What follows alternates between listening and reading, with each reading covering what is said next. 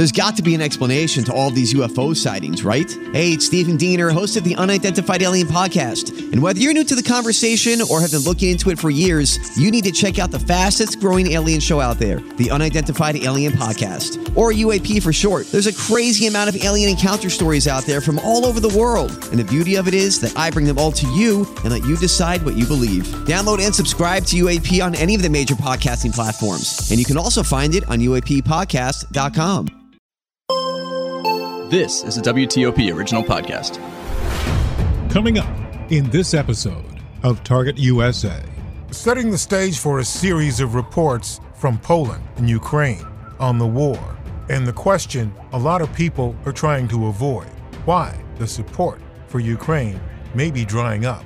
Anything had changed? What had changed since the uh, 24th of February of 2022 when the, the world woke up in the morning and saw the brutal attack on, on, the, uh, on Ukraine, on a sovereign nation? Some reflections about the series and a conversation with Yevgenia Kravchuk, a member of Ukraine's parliament. Coming up on this episode. From WTOP in Washington, D.C., this is Target USA. America has a target on its back. And on this program, we investigate the threats, the people behind them, the agencies fighting them, and the impact on you. This is Target USA, the National Security Podcast. I'm JJ Green. After spending a week in Poland, a good amount of it on the border with Ukraine, one thing is crystal clear. The next great war in Europe has already started, complete with the horrors similar to those of World War II. And I don't say that in any way to compare what's happening in Ukraine to the horrors of World War II in German occupied Poland or anywhere else that was subjugated by the Nazi regime. I say that because that's what the people from Poland, Ukraine, and all across Europe told me. As I walked the streets of Warsaw, Krakow, Rzeszów, Auschwitz, and Birkenau, and numerous places between Poland and Ukraine, I was privileged to speak with tearful but strong, sad but hopeful, broken but unbound women from Ukraine who've lost everything except hope. I interviewed national security officials who were unable to conceal their deep personal concern. And I walked with top defense officials and border guards on alert. I saw the miles of U.S. Patriot missile systems lining the road to Lviv. I saw the ruins of the homes where Poles tried to save Jews from the Nazis. I visited a Jewish community center, museums, and spent several hours with aid workers and saw the weary eyes of a field hospital staff responsible for getting critically wounded Ukrainians aboard aircraft headed to hospitals in Germany and beyond. After thinking profoundly about all of this and researching what's happening in Europe, Russia, and the US, especially new and growing evidence that Ukraine is losing support for this war, I've come up with a series of reports that I believe will illustrate this pivotal moment in history. That series will come along a bit later this year, but I want to make sure that it's clear in setting the stage for this that what's happening in Ukraine is bit by bit inching its way towards exactly what happened in World War II. It was a world war that a lot of people ignored, denied, and refused to admit until it was too late. And the question that I posed in the prelude to this series is will that happen again? As we prepare for the next few weeks for this series, it's important to remember why this war is happening, who's impacted, and just how much it impacts the future of democracy, not just in Ukraine or in Europe, but far beyond. And in order to do that, we spoke with a legislator from Ukraine, Yevgenia Kravchuk, a member of Ukraine's parliament.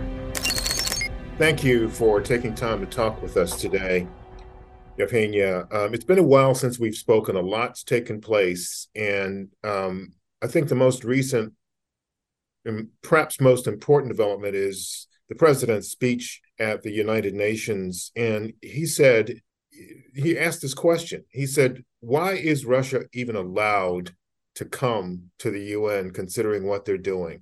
And I'd, I'd, like your reflections on on that, but overall, just the situation in Ukraine. If you'd like to start with that. Uh, well, first of you, uh, first of all, thank you for uh, bringing um, Ukrainian topic into the focus because uh, it's important for Ukrainian people, not just members of parliament, but just overall population, overall people, to feel that um, uh, the, the, interest is still there. I mean, we still live in the war, uh, we still lose lives of, of civilians, of soldiers every day. Um, but also, um, every day we do something to liberate our territories. It might be slower than than uh, uh, one could expect, uh, but we're not going to stop. And that's actually was the message of President Zelensky, saying that we're not going to stop for winter, for you know muddy autumn season. We're going to do uh, work of of the liberation every day. And actually, every day uh, it could be a, a small portion of soil liberated, but um, it, it's being on our side. So we are leading in this war. We're not actually defending. We are uh, counteroffensive, uh, counteroffensive, and uh, I think that's the main um, message. Uh, and of course, uh, Ukraine is getting ready for winter uh, every night, basically every night, Russians are trying to uh, look at our energy infrastructure, uh, sending uh, these Shahed drones uh, that they bought uh, from Iran or bought the techniques, and, then they're doing it, they're making these drones on the territory of Russia, but using the, the information from Iran. Every night, basically and uh, that's why uh, we uh, keep asking about the better air defense system because it means saving lives um, and saving normal life during the winter season. Right now, we have a very nice, comforting temperatures, but during winter they will drop um, into quite low degrees. There are a lot of people, uh, member, that are in the West that are having doubts about this war and supporting Ukraine. And I know, and you know, that a lot of the, these doubts are because of Russian disinformation, in part because of people just not paying enough attention, not really knowing enough about it, or in some cases, people just being misled about this whole situation. And I wonder what your message is to people who are questioning whether or not the West should continue to support Ukraine. What's your message to them? Uh, anything had changed? What had changed since the uh, 24th of February of 2022 when the, the world woke up in the morning and saw the brutal attack on, on, the, uh, on Ukraine, on a sovereign nation? Uh, what had changed since the people died in Bucha, in Borodyanka, and all those small cities near Kiev? Uh, what had changed after the attacks on the railroad uh, stations, on hospitals, on maternity wards? Uh, nothing. I mean, Russia is still trying to kill uh, uh, uh Ukrainian uh, nation. Uh, the only thing that had changed is the part of territory that we managed to put to our control. So th- these territories are growing that are under control of Kiev was every day, and that's the only thing that had changed. Um, of course, Russia is putting um, billions, I would say, to, to the disinformation campaigns, working with so-called experts in different countries, uh, trying to say that okay, it's you know it's it's it's um, something not black and white, it's a sh- uh, shades of, of gray or something. But um, uh, we still have uh, kids dying, we still have uh, people dying, and it's still the aggressive attack of one country to another.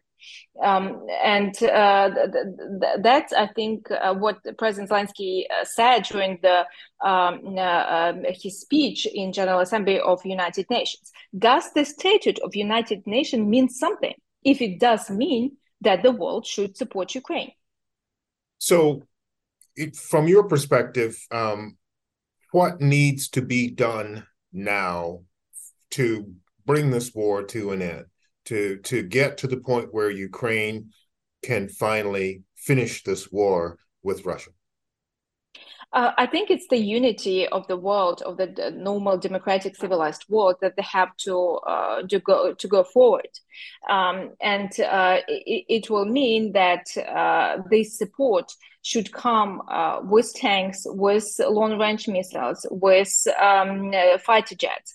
Uh, when we last spoke, uh, I was asking uh, for the support for, for the F-16. Now we have this political decision. Our pilots are learning right now, are being trained um, to fly uh, F-16s and to use them. So it's actually um, um, our um, aim and hope is uh, to keep going.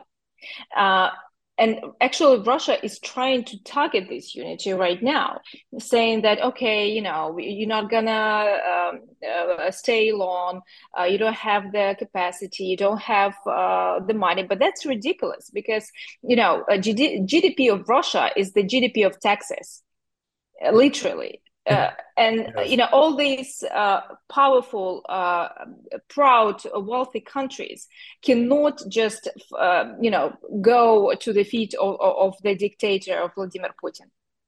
Yeah.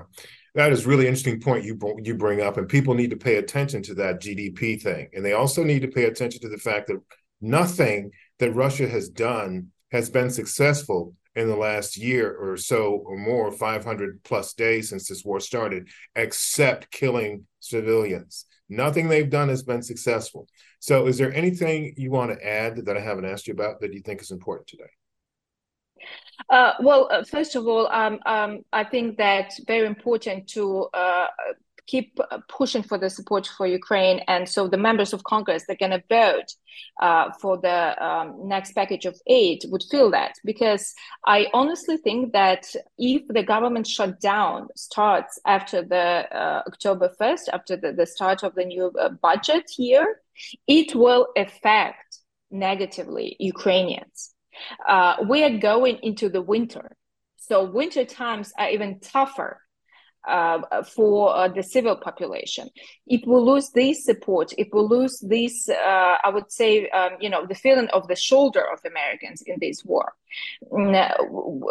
it's going to be tougher for uh, for people, for families, um, and you know, they believe in democracy, they believe in uh, in the rule of law. Um, so I, I, don't want Ukraine to be in between the mm, political discussions between the parties, different parties uh, in uh, uh, in the United States, because uh, I think uh, it's American interest uh, to have strong Ukraine and uh, to have uh, to show to the world that democracy matters.